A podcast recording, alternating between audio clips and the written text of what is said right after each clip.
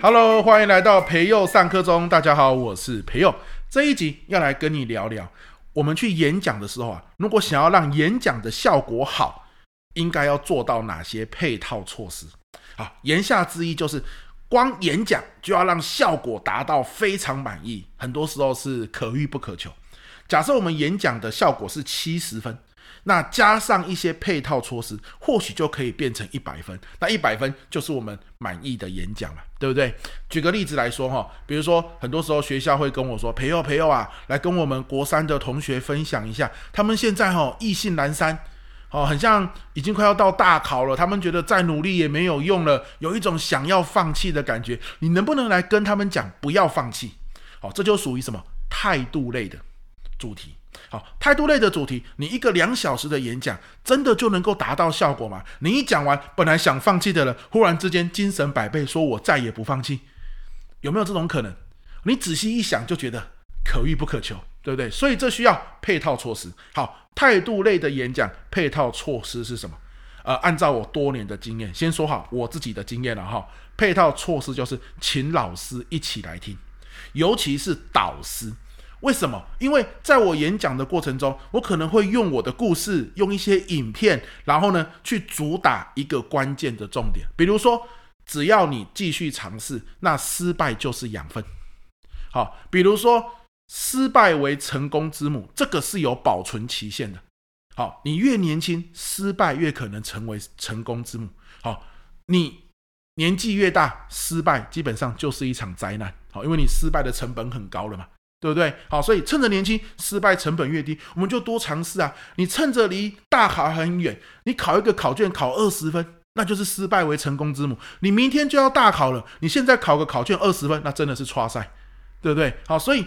趁现在刚升三年级而已，赶快去尝试，赶快去练习，赶快去让自己考一个二十分、三十分，然后知道原来这八十分我不会是哪里错了。好，我会用很多自己人生的故事，然后一些运动人员的故事，好，一些我们在网络上看到很励志的影片来主打这个观念，让学生知道说啊，尝试拥抱失败是迈向成功的关键。好啦，这种东西哦，你在两小时里面，因为现场的氛围嘛，加上我们讲话的方式嘛，加上影音效果，他可能会热血澎湃。可是现实总是残酷的嘛，他回去一看到考卷只有三十五分，他直接哭出来嘛，对不对？你之前在演讲听的那些东西，很快的就抛诸脑后了。那怎么让他回想起来呢？就是导师回到班上的时候，看到学生本来一开始很很很励志、很拼命，后来过了几天就忘记了演讲讲的东西跟感觉了。这个时候，老师如果跟他讲：“你忘记培佑说过什么了吗？”培佑不是说过吗？只要你不放弃，失败就是养分。你放弃了，失败就只是失败而已。把这三十五分的考卷当做养分嘛。你看，当老师这么一讲，是不是他就会回想起来？可能两三天前，或是一两个礼拜前，他听演讲时的那种悸动。所以很多时候就是我们去做演讲啊。话说回来哦，我们去做认知类的演讲，重点要不断重复。好，重点要把它变成一句朗朗上口的金句，比如说，只要你不放弃，失败就是养分，成功为失败啊、失败为成功之母。这句话是有保存期限的，越早开始做，失败越能成为成功之母，对不对？好，是这样子一个方式，你变成几句话，在几个两个小时的演讲里面，不断重复，不断重复，不断重复，重复到学生都能够直觉的去。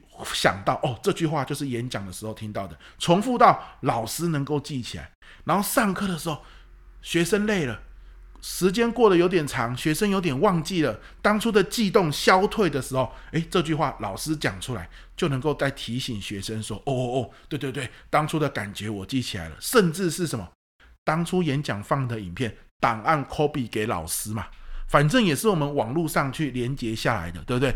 档案 copy 给老师。过了一个月、两个月、三个月之后，学生当初演讲的悸动消退的时候，老师来放，好、他马上又想起来当初演讲时他给自己的承诺，我就是要努力尝试，我就是不要害怕失败，这样的一个配套措施，就可以让我们的演讲的效果绵延不绝。好，这就是属于态度类演讲的时候，我们要去抓到的配套措施，请 key man 一起来听。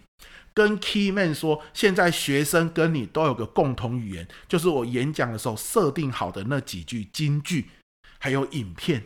好，你不用急着明天就放给他看，要一个礼拜后、一个月后、两个月后，他慢慢的热情消退的时候，再提醒他。哇，那那个效果就很好了，仿佛他又在听了一次演讲一样，对不对？哈，这就属于。心态类的演讲，我们要去注意的。好啦，那如果是技巧类的演讲呢？什么叫技巧类的演讲？啊，技巧类的演讲，比如说上台表达技巧，有些时候学校也会请我啊啊，呃，一个七年级或者是高二啊，或者是大三啊，然后呢讲一个。三小时、两小时的上台表达技巧，我们想也知道，不可能在两小时或三小时里面就把上台技巧所有的诀窍都教给同学，而且他们也没有办法好好的练习。为什么？一次人很多嘛，这是演讲，不是工作坊。那你怎么样讲完之后，他能够记得呢？我这里的诀窍叫做一张白纸。好，我通常呢会请学校帮学生准备一张白纸，然后还有一支笔，接着呢。请在白纸上画成四象限。今天我要讲上台表达技巧，四象限就是四个步骤。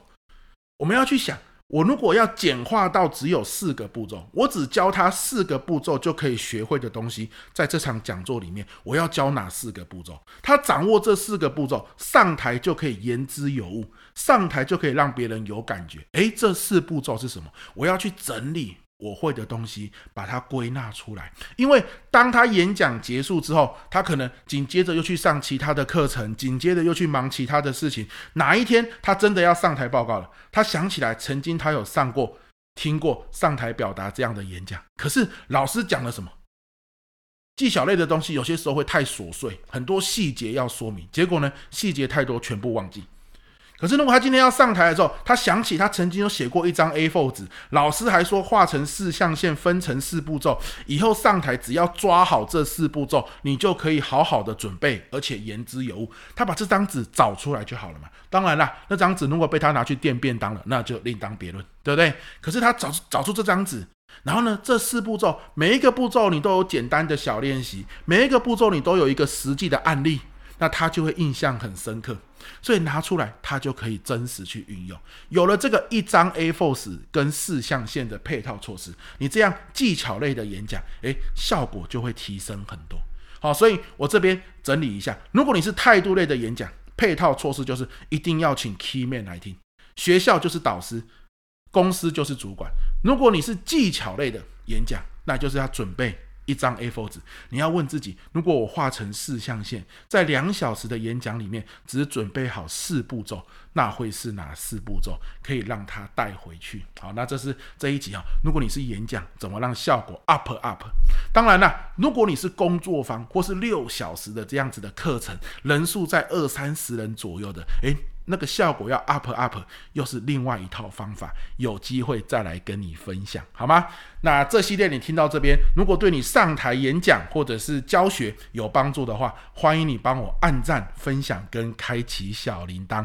那我们下一集见喽，拜拜。